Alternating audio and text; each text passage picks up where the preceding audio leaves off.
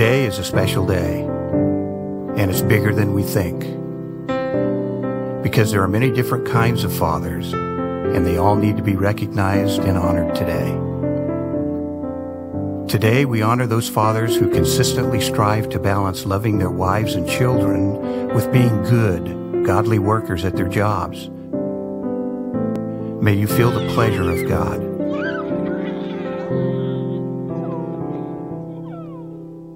Today, we honor those dads who had poor fathers themselves, but who have committed never to become the father they grew up under. May your children continue to be guarded from any of the hurt you carry. Today, we honor the fathers who are older and who no longer have day to day obligations to their own children. May the family gatherings this weekend make you feel like you could do it all over again. Today, we honor the adult children of fathers who were absent. May the God of the fatherless become your father in ways you've only dreamed of. And may you believe with your whole heart that his leaving wasn't your fault. Today, we honor men who have no children of their own, but who father younger men as mentors and guides. May you see your important roles as impacting and life changing. And finally, today, we honor fathers who have passed away. May their good deeds live on through you, and may their careless deeds be corrected in your lifetime. Today is a special day. So, for all the fathers we mentioned, and even those we didn't, be honored, be blessed, and be joyful. We believe that you have what it takes to change the world and you're doing it one relationship at a time. Happy Father's Day.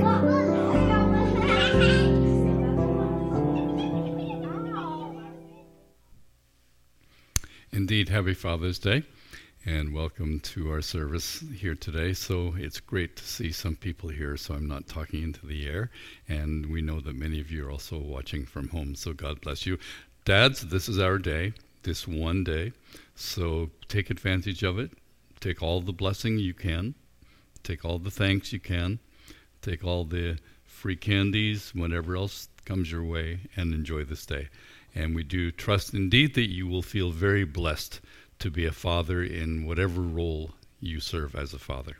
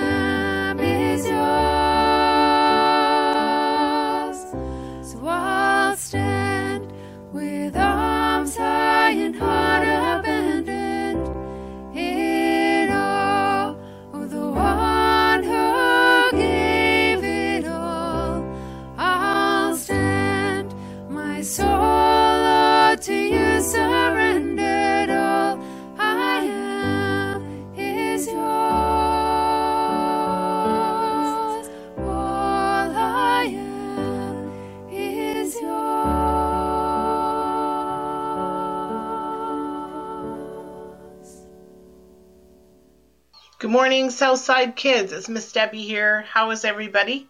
I wanted to start off today by saying Happy Father's Day to all the fathers out there. I hope that you're getting spoiled today and something wonderful is happening. That somebody is making you a card or making you your favorite snack or getting you to put your feet up and rest, maybe doing those chores for you so you don't have to do them. Kids, can you hear that? Do something kind for your father today. And also, let's not forget our Lord the Father. You know, let's do some extra prayers today. Maybe sit down and read the book of James today. That would be a great way to honor our Lord, our Father. So, we're talking about the book of James again. And last week I was with you guys and I talked to you about having two ears and one tongue. Today we're going to talk about um, some other things in the, ver- the book. We're going to chapter 2. And we're going to look at a couple of the verses in here. One is about um, James talking about not showing favoritism, and another is uh, about how we should, um, you know, be kind to the the poor, the, uh, take care of them, um, don't um, judge them, don't uh, uh treat them bad. We're going to talk about loving your neighbor, and we're going to talk about um, uh, giving mercy over judgment, not being a judgmental person, but yet be kind, forgiving, and and just uh, lifting people up.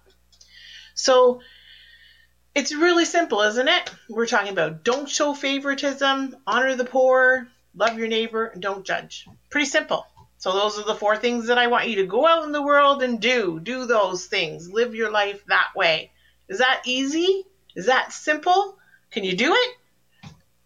It's hard.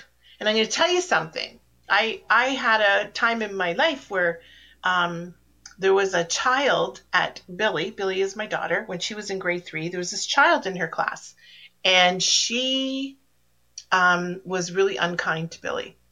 And but not just she didn't use words to be unkind. She was physically unkind. She hurt her. She would step on her hands if she was bent down tying her shoes. This girl would stomp on Billy's fingers. Um, she made her quite upset and made her cry. And every day Billy would come home and she would tell me these things. And I would be really sad and I wouldn't know what to do. So there's many things that came across my mind and I thought, I was getting angry. I'm going to tell the teacher and I'm going to get that little girl in trouble because that's what she needs to happen. And I was thinking, no, I'm going to actually tell the principal and then that little girl is going to get in really big trouble because now I'm going to get the principal involved, you know?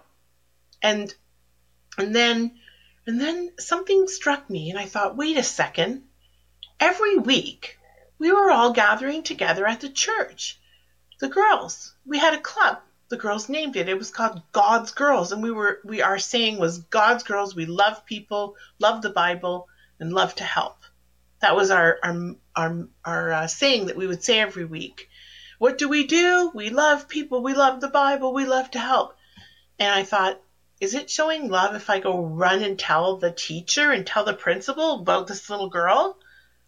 And I have to tell you something. I knew some things about this little girl because she didn't live too far from me. And I knew, one, that she was sad because I would see her by herself all the time outside um, with no friends.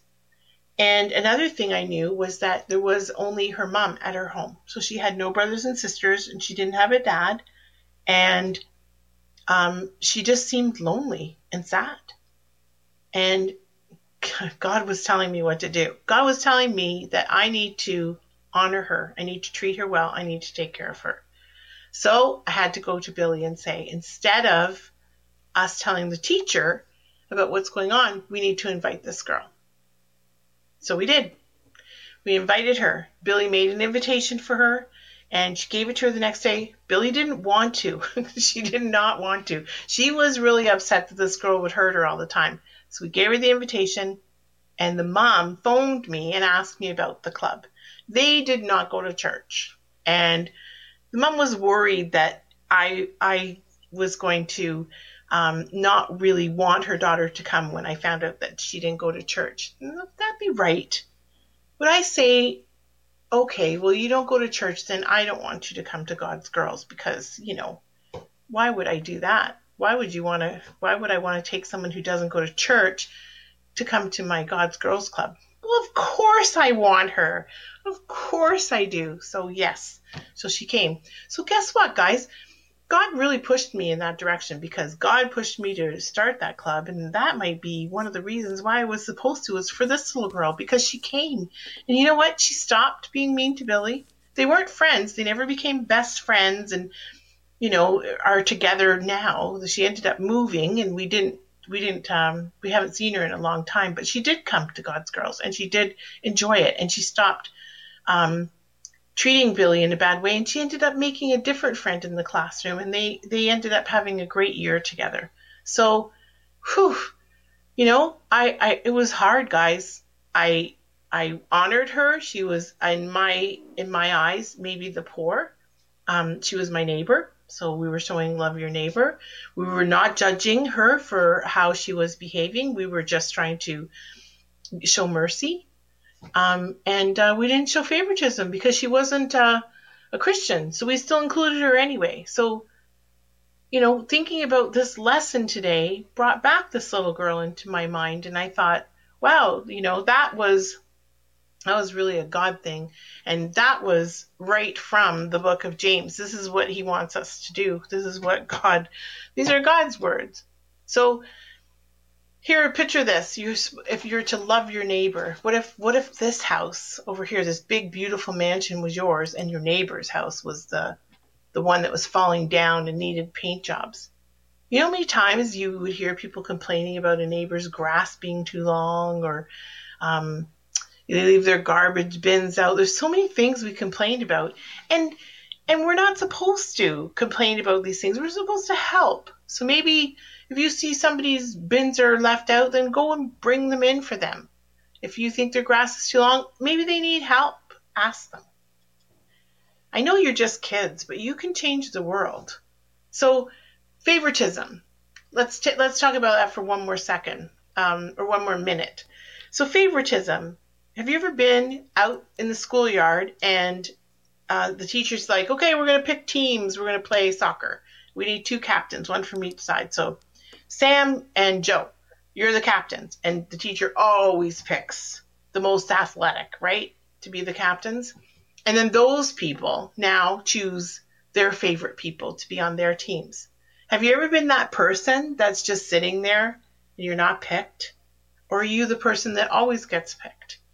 which category do you fall under? Are you favored or are you not favored? I mean, you know, it's great to be favored and to feel that way, but it's also great to make someone else feel that way and choose someone who doesn't normally get picked. Don't show favoritism. God doesn't want us to do that. You know, this book I think should have said to all of the children, because we, if we learn these things young and then we do them, then, you know, we can just do wonderful things and change the world. So I like this verse. And it says, Religion that God our Father accepts as pure and faultless is this to look after orphans and widows in their distress and to keep oneself from being polluted by the world. I like how it is worded when it says polluted by the world because I'm wondering, can you can you think about what that means? Like, does it mean you shouldn't walk around where there's garbage or go outside when the air is bad? Is this going to pollute you? It doesn't. That's not what this means. This means what they explain it in the easy read version, which is the worship that God wants is this caring for orphans or widows who need help and keeping yourself free from the world's evil influence. This is the kind of worship that God accepts as pure and good. So, the world's evil influence.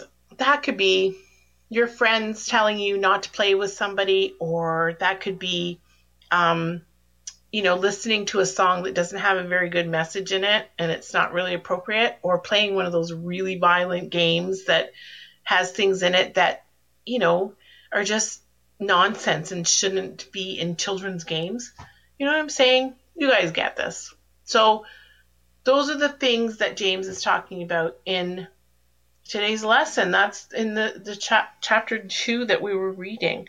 And I think that um, if we were together, we would do some activities and I'd get you to stand up and we'd pretend we were picking picking sides and doing all that stuff. And I want to ask you some things to think about, okay? So, should Christians favor Christians? Should athletes favor athletes? Should rich favor rich? Those are things to think about.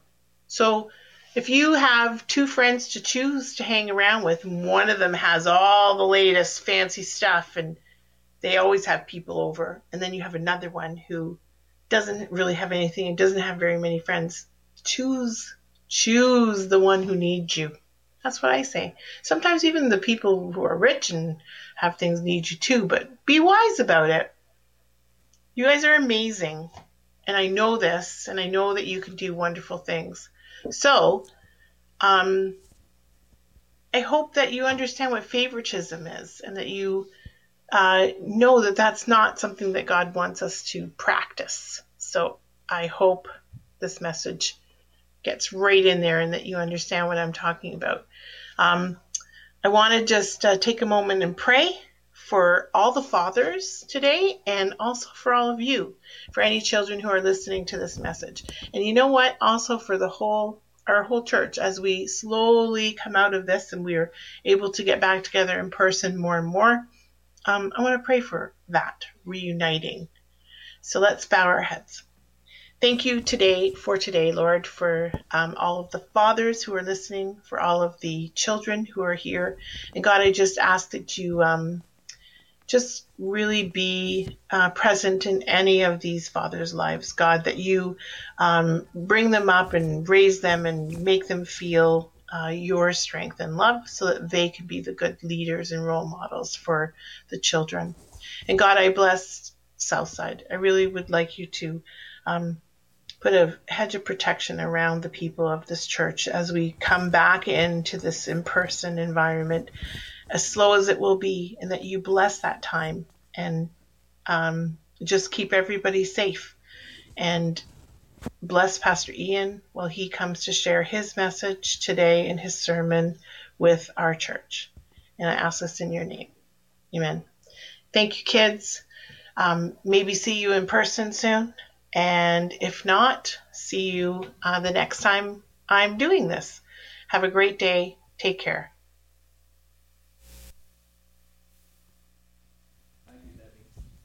Thank you, Debbie. The righteous man walks in integrity. Blessed are his children after him. Great words for our dads today, right? And there are many, many verses in the Bible that give us dads direction. And it just reflects the fact that God wants us to reflect His fatherly love to our children.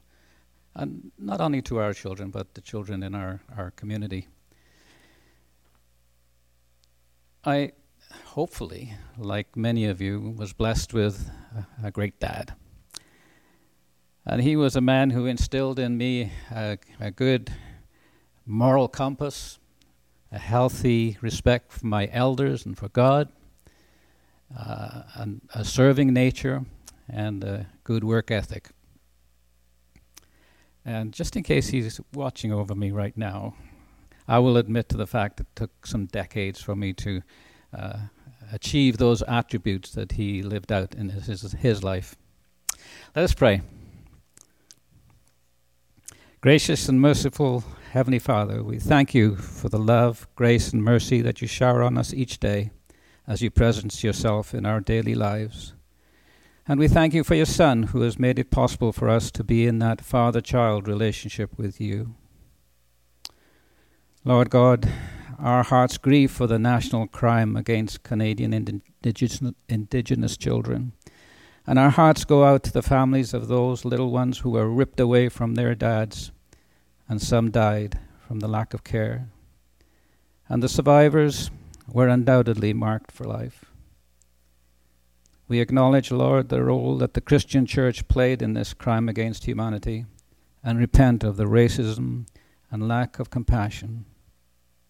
Father God, we want to show Canada and the rest of the world our, that our attitudes and actions today and going forward reflect the love of Jesus for all of mankind.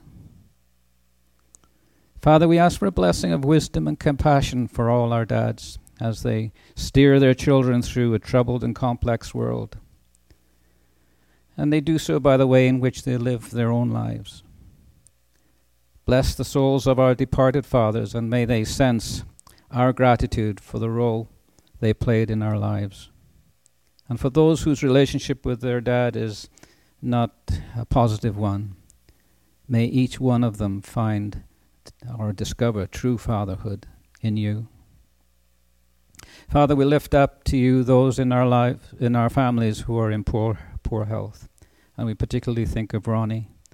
Reach down and touch them with your healing hand, and may they sense your compassionate presence. Protect us from all from the pandemic and its potential impact on lives. Bless all those on the front lines in our community, the first responders, retail and service people, and our hospital staff. Keep them safe, Lord, and give them rest from their overworked and stressful lives. Father, we lift up our church to you. Bless our elders and staff with wisdom as we find our way through these challenging times. We so look forward, Lord, to the time when we can all safely gather in this place to praise you and worship you. We pray your blessings on our service today. Pray for a fresh filling of your Holy Spirit in each one here and in those who are watching. Anoint the lips of Pastor Ian as he teaches from your word. Bless our gifts and the giver today as we return just a small portion of what that which you have provided us for use in spreading the gospel, the good news of Christ in Milton and around the world. And with, th- with these things in mind, let us now pray as our Saviour taught us. Our Father in heaven, may your name be kept holy. May your kingdom come soon.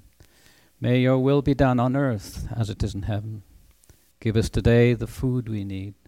Forgive us our sins as we forgive those who sin against us and don't let us yield to temptation, but rescue us from the evil one.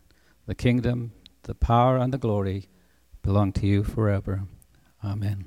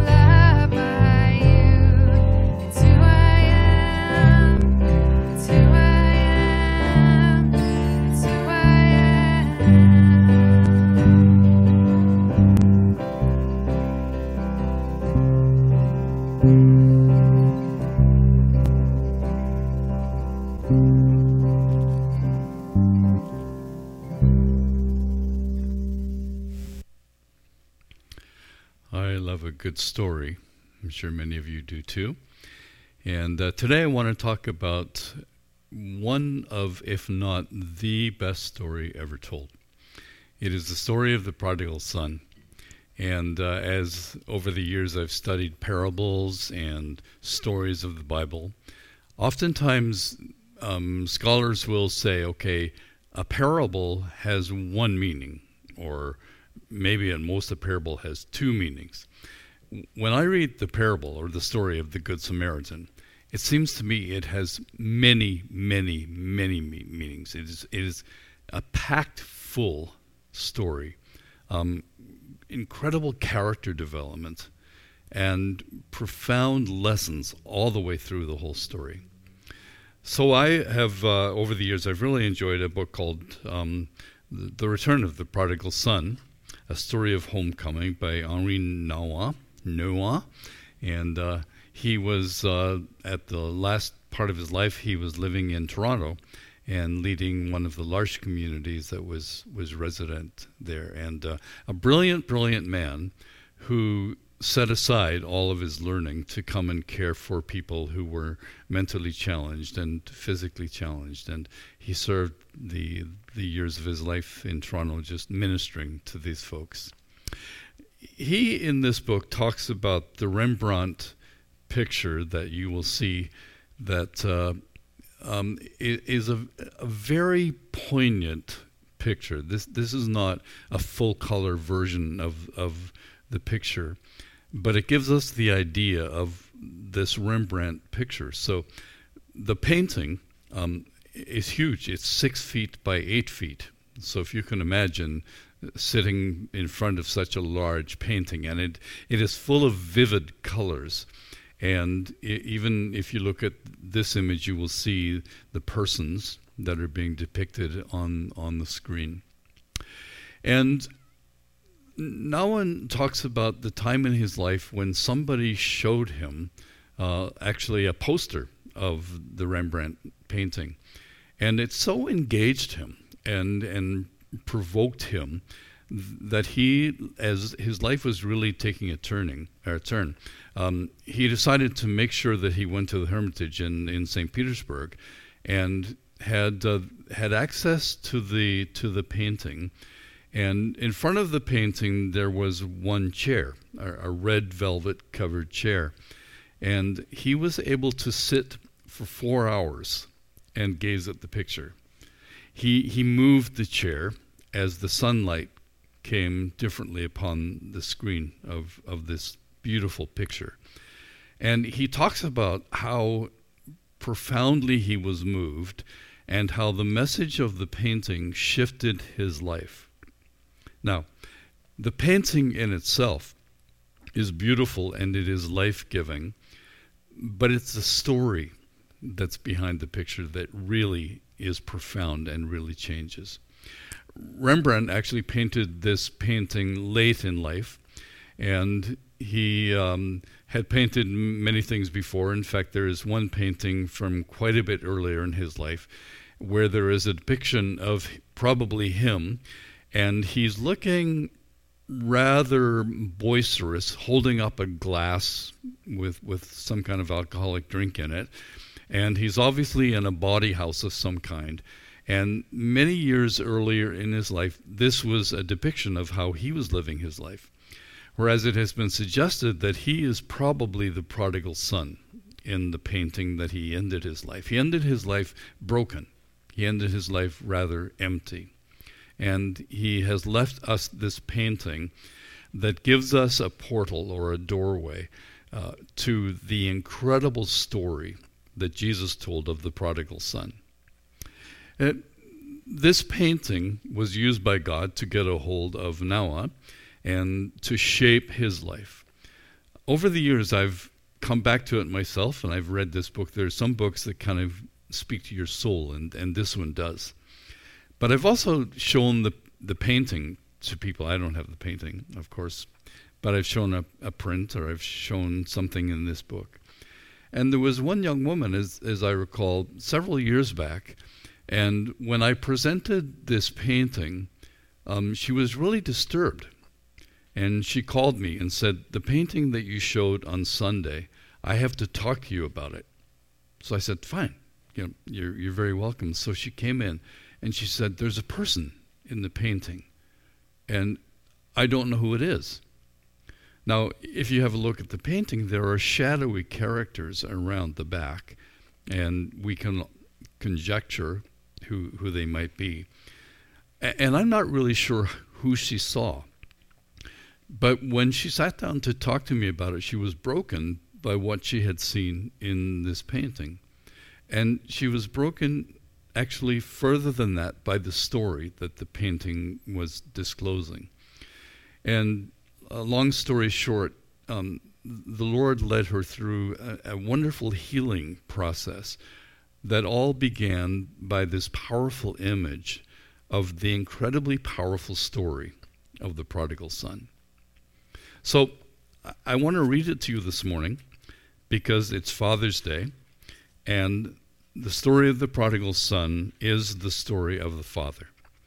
We could talk about the other characters, many have. We could talk about the the prodigal himself. We could talk about the older brother, lots to say. We could talk about those shadowy characters all around. But I want to talk about the father. And if we can just set this scene in place for ourselves, Jesus is telling this story. And um, if, if, you've seen a good storyteller, you, you see how people just sort of crowd around and in rapt attention they pay they, they listen for every word and watch every gesture that the storyteller has to show. Imagine listening to Jesus telling stories. And he was a master storyteller. And the setting of this story is that there are two groups of people, two very different, notable groups of people. There's a group of sinners. You can imagine who the sinners are, but they're near Jesus. And there's a group of Pharisees and scribes, and they are there as well, all in the audience. So if you're a good storyteller, you know your audience. And Jesus knew the sinners in the audience. I'm not pointing at you, Wayne. It was an accident. He also knew the Pharisees and won't point at anyone, right? And we know who they are. But let, let me just ask you as we begin to explore this story which one are you? Are, are you a sinner or are you a Pharisee? Um, maybe we could all say, well, I guess I should call myself a sinner because I'm, I'm sure I am. I would suggest that all of us have some Pharisee in us, right? Because if the world is us and them, if, if the world is binary and we try to sort which group we're part of, all of us probably lapse into being a bit of a Pharisee. You know, you, you see someone else do something and you think, oh, that's, that's not good. Uh, you judge a person very, very easily if they're not like you, if they don't do the things you would do or think they ought to do. So, so we might be very quick to pass, you know, the idea that we're Pharisaical and be okay about being sinners because we all are. Some more than others. But I think all of us have a lot of Pharisee in us because we all have, you know, our, our preformed notions and we tend to judge others on the basis of how we live. So Jesus is talking to those two kinds of people and he says, I'm going to tell you a story. In fact, he, he told three stories. three lost stories. And this is the most famous of the three. And I want to read it to you from Luke chapter 15. Here's what it says There was a man who had two sons. The younger one said to his father, Father, let me have the share of the estate that will come to me. So the father divided the property between them. A few days later, the younger son got together everything he had and left for a distant country where he squandered his money on a life of debauchery. When he had spent it all, that country experienced a severe famine, and now he began to feel the pinch. And he hired himself out to one of the local inhabitants, who put him on his farm to feed the pigs. Now, who's listening? Pharisees are listening. Good Jewish, observant, religious people are listening. And some things in this story already have them in contortions. What is he talking about? Pigs? They're unclean. They're not kosher. We're, we're not to be. And you're talking about someone who despised his father's inheritance and went and was thinking about being among the pigs. He would willingly have filled himself with the husks that the pigs were eating but no one would let him have them. Then he came to his senses and said, How many of my father's hate, hired men have all the food they, they want and more? And here I am dying of hunger. I will leave this place and go to my father and say, Father, I have sinned against heaven and against you. I am no longer deserving of being called your son. Treat me as one of your hired men. So he left the place and went back to his father. While he was still a long way off, his father saw him and was moved with pity. He ran to the boy, clasped him in his arms, and kissed him. Then his son said, Father, I have sinned against heaven and against you. I no longer deserve to be called your son. But the father said to his servants, Quick, bring out the best robe and put it on him. Put a ring on his finger and sandals on his feet. Bring the calf we've been fattening and kill it we will celebrate by having a feast because this son of mine was dead and has come back to life. He was lost and is found. And they began to celebrate. Now the elder son was out in the fields, and on his way back, as he drew near the house, he could hear music and dancing. Calling one of the servants, he asked what it was all about. The servant said, Your brother has come, and your father has killed the calf we've been fattening because he has got him back safe and sound. He was angry, and he refused to go in. And the father came out and began to urge him to come in, but he retorted to his father, All these years I have slaved for you, never once disobeyed any orders. Yet you never offered me so much as a kid for me to celebrate with my friends. But for this son of yours, when he comes back after swallowing up your property, he and his loose women, you kill the calf we have been fattening. The father said, My son, you're always with me, and all that I have is yours. But it was only right that we should celebrate and rejoice, because your father or your brother here was dead and has come to life. He was lost and is found. Father and, and two sons.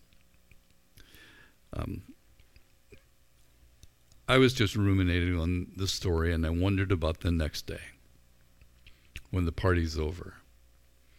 And I wondered about maybe a conversation that would naturally happen between this father and son.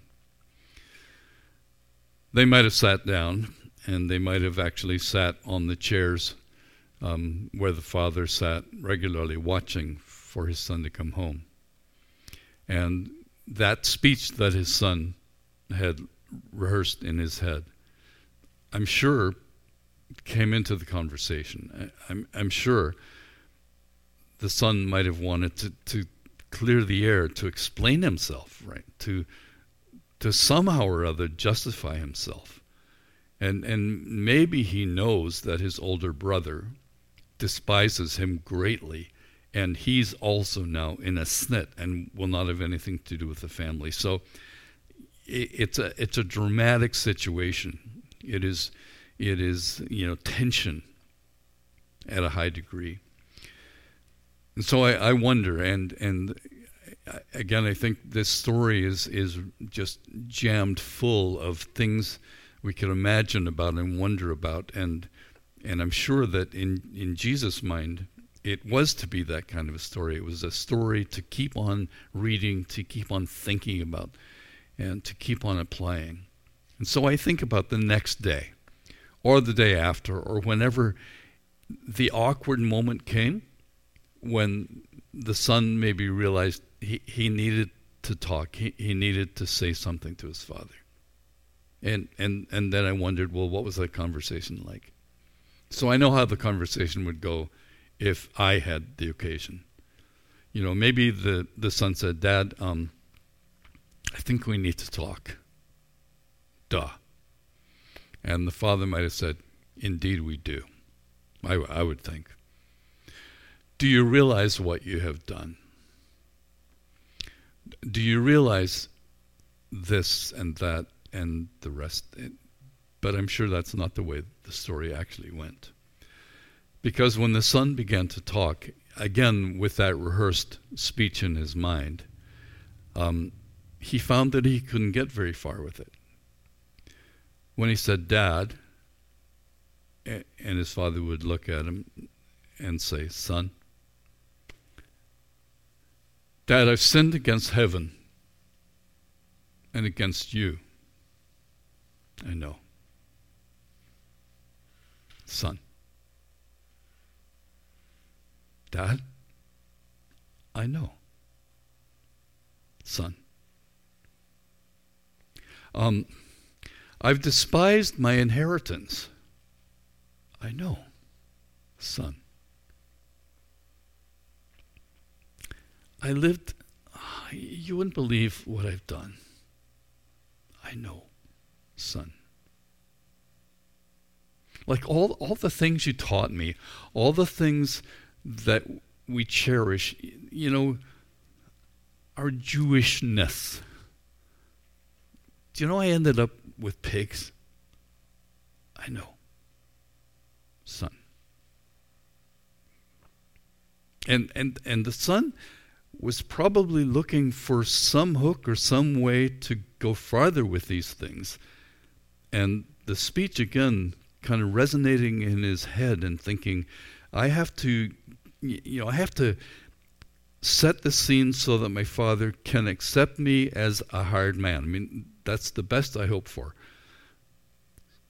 So he might he might have told his father what, what he had thought about, and said, you, you know what I said when, when you came out. Um, I'm I'm not worthy to be called your son. Just give me a job, and I, I, I promise you, I will do the job. I will do the job well. I'll, I'll make you proud. And I think his father just sort of shook his head and said, Son. Right? And all the things that the, the son would have come with and needed to explain or to at least confess, the, the father simply responded, I think, by saying, I know. He, the father's not horrified. He, he, he's not astonished. He knows where the son has been. He knows where he went. But he just keeps on saying, I know, son when the son had run out, I think, of things to talk about or ways to explain himself or ways to promise to be better, the father might then have said, Okay, son, there's only one thing that matters it's that you're my son. That's the one thing that matters. Nothing else matters to me. You're my son.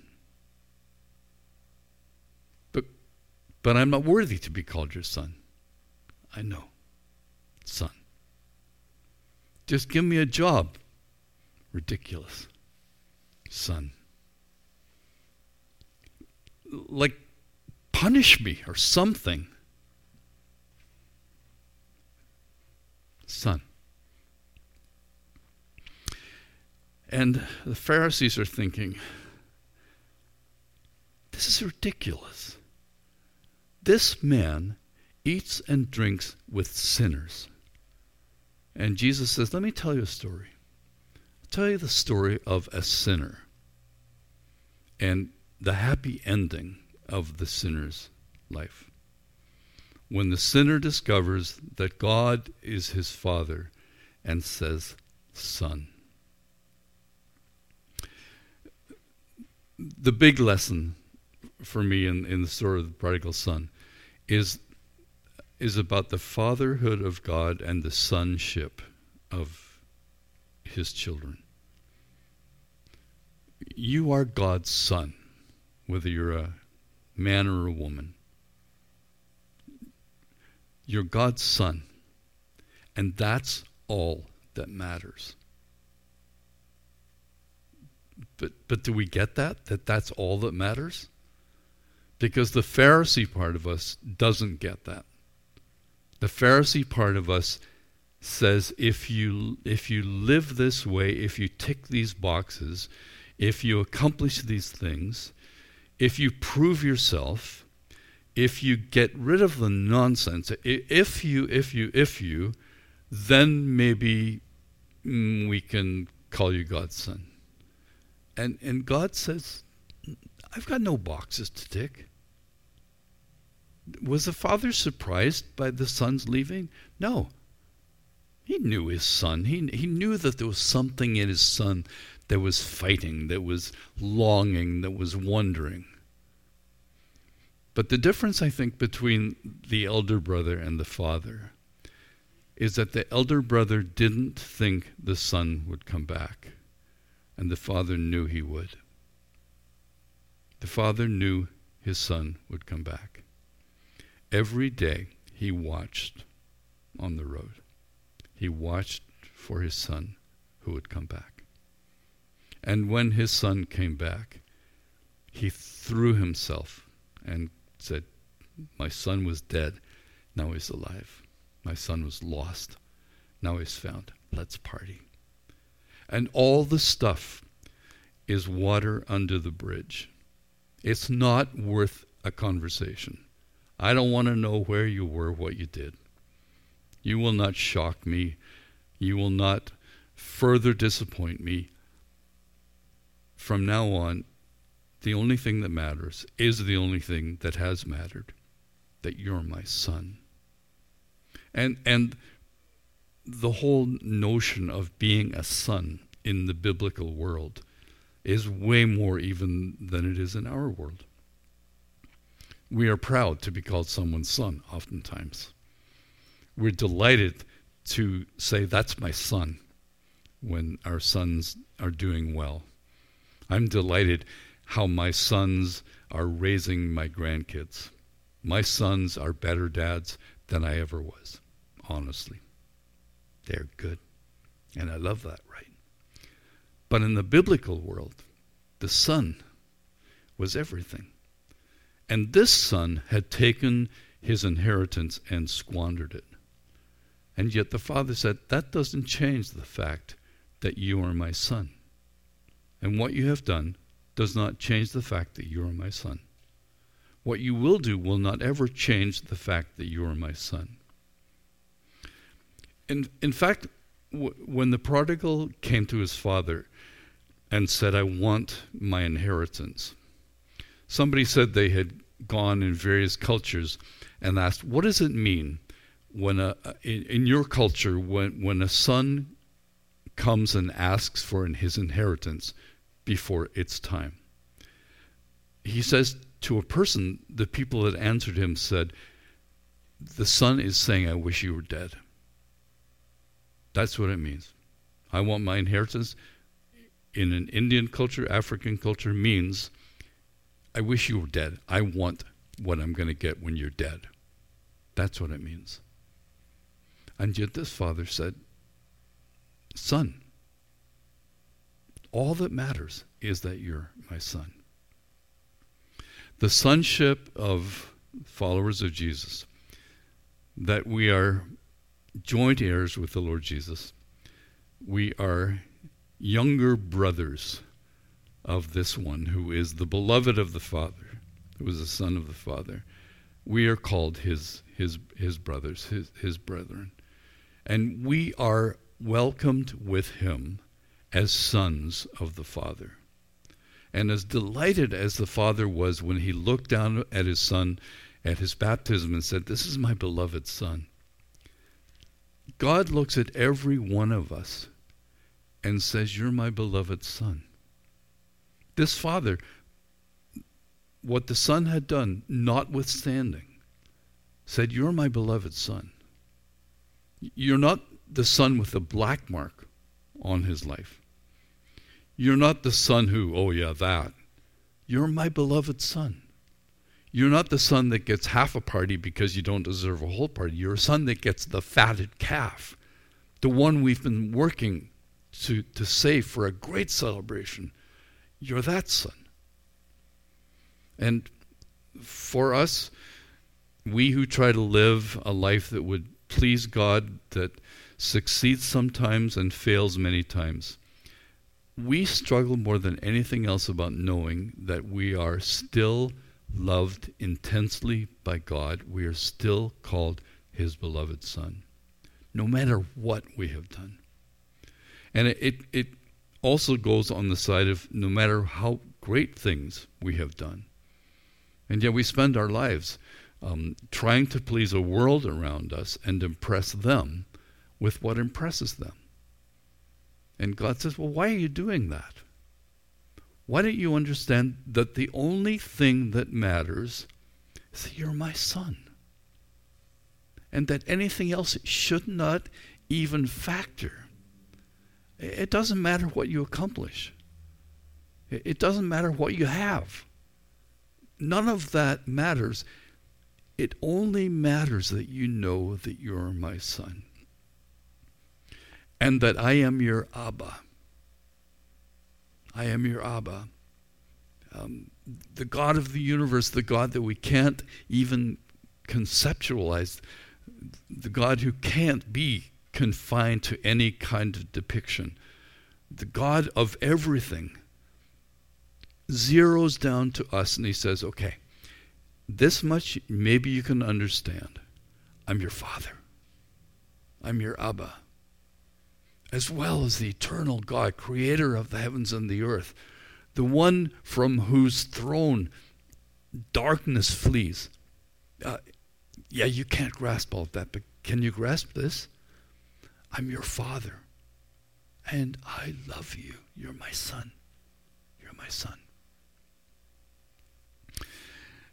For me, one of the, the most poignant parts of the story is that Jesus says, when the Father saw the Son coming, he ran.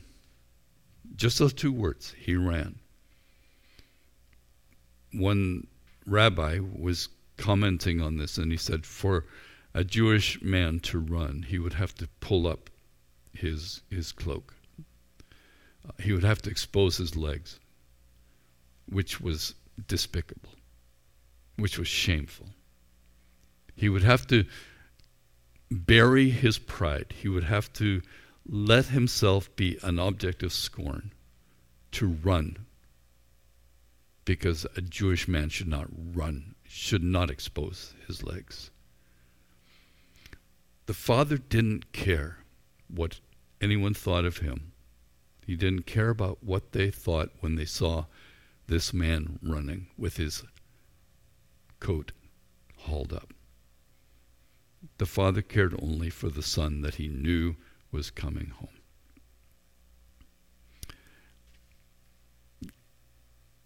If you have a son, or there's someone is, that is your prodigal, um, is there something that you can do that, that's maybe shameful in in some other way, but that's required for you to welcome your son?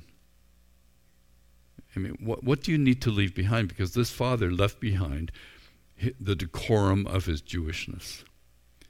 Um, he also left behind some of the stipulations of the religion when he received an unclean person back into his family. There are Pharisees here and there's sinners over here. And the sinners are looking at the Pharisees and they're thinking, I bet those Pharisees aren't happy with this story. I bet those Pharisees aren't prepared to pull up their cloaks and run towards any sinners among us. I bet they're not going to welcome me back. And Jesus said, Do you understand? Um, and here are the other stories, you know, searching for lost things and saying, I found them. I found it. The father who says, I found my son. My son was dead, now he's alive. He was lost, and now he's found.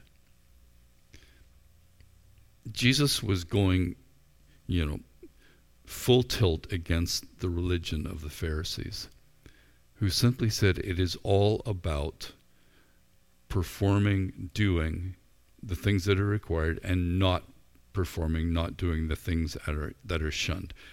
And Jesus went at those things and sort of sliced them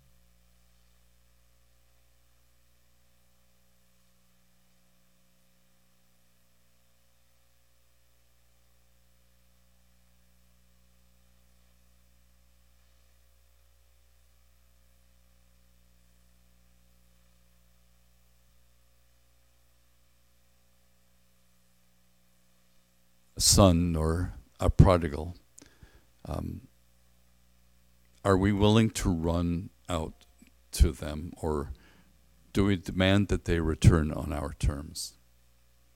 Jesus could have told the story that way. He could have said that this son finally came to his senses and then came back to the requirements of his household. But he doesn't tell the story that way. Um, the father was willing to to compromise himself to welcome back his son. Sometimes it's the pride of what the son has done that holds us away from reconciliation. It's just that thing where we, we, we want that conversation because we want to do the I told you talk. And the father didn't do the I told you talk. The father said, All that matters is you're my son. God says to us, All that matters is that you're my son. So if, if we can accept that from him, and we often can't, that there's nothing that I've done that can make God love me less. There's nothing that I will do that can make God love me more. If I can accept that, then I also have to behave that way towards my prodigal and say, it doesn't matter what you've done, and it doesn't matter what you will do. You're my son. And if it means my walking outside of the church so that you understand that it is not the church I need you to come back to, it's me, then I'll walk outside the church if I have to accept things that I struggle with about your lifestyle, I will walk outside the church and say, But the only thing that matters is you're my son. Because God says to us, The only thing that matters is you're my son. Incredible story.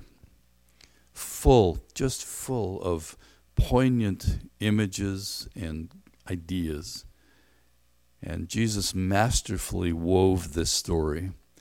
And you can be sure that that evening, as the Pharisees went home, they had something to talk about. When the sinners went home, they had something to talk about. I'd rather be part of the sinners' conversation, right? So, if we are elder brothers, let's sort that out. If we're the Pharisees in the story, let's sort that out. If we're the sinners in the story, let's sort that out. But the story is about the Father saying to the Son, The only thing that matters is I love you and you're my son. And at the end of the day, with all of the disputes around how we live our lives, the fact that we have a generation following us that is walking away from the church that we love, we need to say, that's not what matters. That's not what matters. What matters is that God loves you and you're his son. Several years ago, I had a, man say to me, I don't believe in God. And every now and then you get a revelation or something. And I said, But God believes in you. And he stopped short and stared at me. And he came back a week later or so. He said, Does he? I said, Yes, he does. And he said, I think maybe then I can believe in God. Do we understand that for ourselves? Do we understand it for our prodigals? That God believes in us, God loves us. God has moved heaven and earth to show how much He loves us. And yet we fight it, we resist it, we don't believe it. And uh, He says, Well, here's a story and let me give you the most ridiculous image of, of a father. And let me tell you that, that that's me. That's me. God is that father who says, I don't care. It doesn't matter. The only thing that matters is you're my son, and I love you. We need to believe this. We need this to sink into our souls. We need it to sink into our feet and hands because there are all kinds of people around us, close to us, that are prodigals, and they need to know that we unreservedly welcome them into our family. We unreservedly welcome them back into our relationship. And we say, the only thing that matters, I don't care what you've done, the only thing that matters is you're my son.